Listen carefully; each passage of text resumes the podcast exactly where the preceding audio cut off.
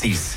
100% Tout le monde debout, bonjour, il est 7h, dans un instant l'éphéméride, à suivre également la météo.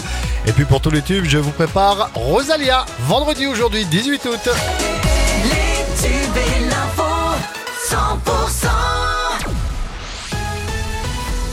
C'est avec Margot Alix. Bonjour Margot. Bonjour Fred, bonjour à tous. La France va connaître un nouveau coup de chaud estival ces prochains jours qui s'annonce hein, comme le plus important de l'été avec 19 départements déjà placés aujourd'hui en vigilance orange par Météo France. Le Gers, le Tarn-et-Garonne, le Lot et le Lot-et-Garonne sont concernés. Trois rêves partis en seulement quelques heures en Ariège. On l'a constaté hein, le week-end dernier à Bolou, Oust et Santenac de Sérou dans une zone protégée. 30 gendarmes aidés d'un hélicoptère ont été déployés afin de pallier aux différents risques liés à ces installations sauvages. 68 infractions ont été relevées, notamment des conduites sous stupéfiants. Du matériel a été euh, également confisqué. Ces rassemblements sauvages et illégaux ont fait réagir la préfecture qui vient de prendre un arrêté pour interdire tout rassemblement de ce type jusqu'au 4 septembre prochain. On écoute Guillaume Alfonso, directeur du cabinet de la préfète de l'Ariège.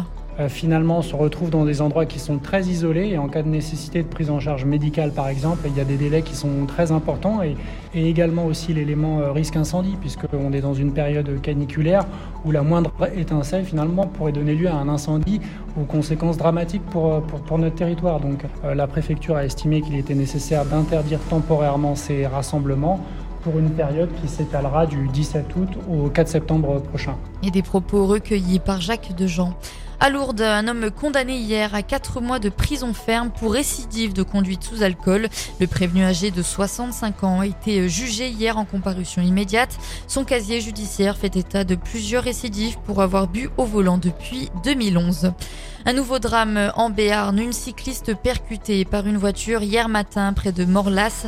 Le drame s'est noué sur la RD 68 et la septuagénaire sur le vélo n'a pas survécu. Son époux, lui aussi à vélo, a été grièvement blessé et évacué à l'hôpital de Pau.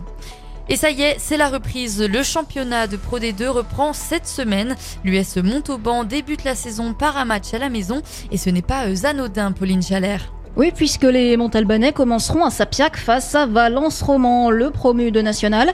Après deux matchs de préparation remportés par les Verts Noirs, ils entament ce championnat en confiance. Mais attention au piège hein, de la facilité et ne pas sous-estimer le promu. Pour le manager montalbanais Pierre-Philippe Lafont, les Dromois peuvent se montrer menaçants. Mais le premier match n'est pas le seul. Important, on regarde déjà le premier bloc dans l'ensemble.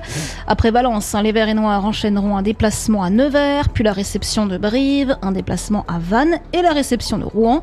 La saison passée, le maintien en Pro D2 s'était joué à quelques points. Pour cette nouvelle saison, l'USM pourra s'appuyer sur un large effectif disponible. Les supporters verts et noirs qui restent fidèles à leur équipe, le nombre d'abonnés est en hausse cette saison de 18%. Ils s'annoncent donc nombreux à Sapiac ce soir dès 19h pour la première journée de Pro D2 face à Valence Roman. Et ce week-end, hein, c'est aussi la reprise du top 14. Alors que Toulouse ira défier Bayonne ce soir, la section paloise jouera à Castres demain à 18h10. Et dans le Gers, les fêtes de Castera Verduzan, Verduzan démarrent ce soir.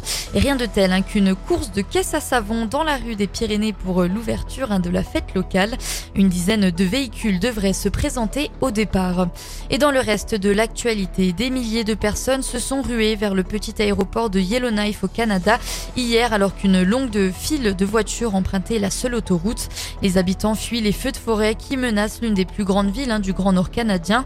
Au total, hein, plus de 20 000 personnes ont reçu dans la soirée de mercredi l'ordre d'évacuer la capitale des territoires du nord-ouest du Canada, menacée par un important brasier à une quinzaine de kilomètres de la ville. C'est la fin de ce journal. Tout de suite, un point météo.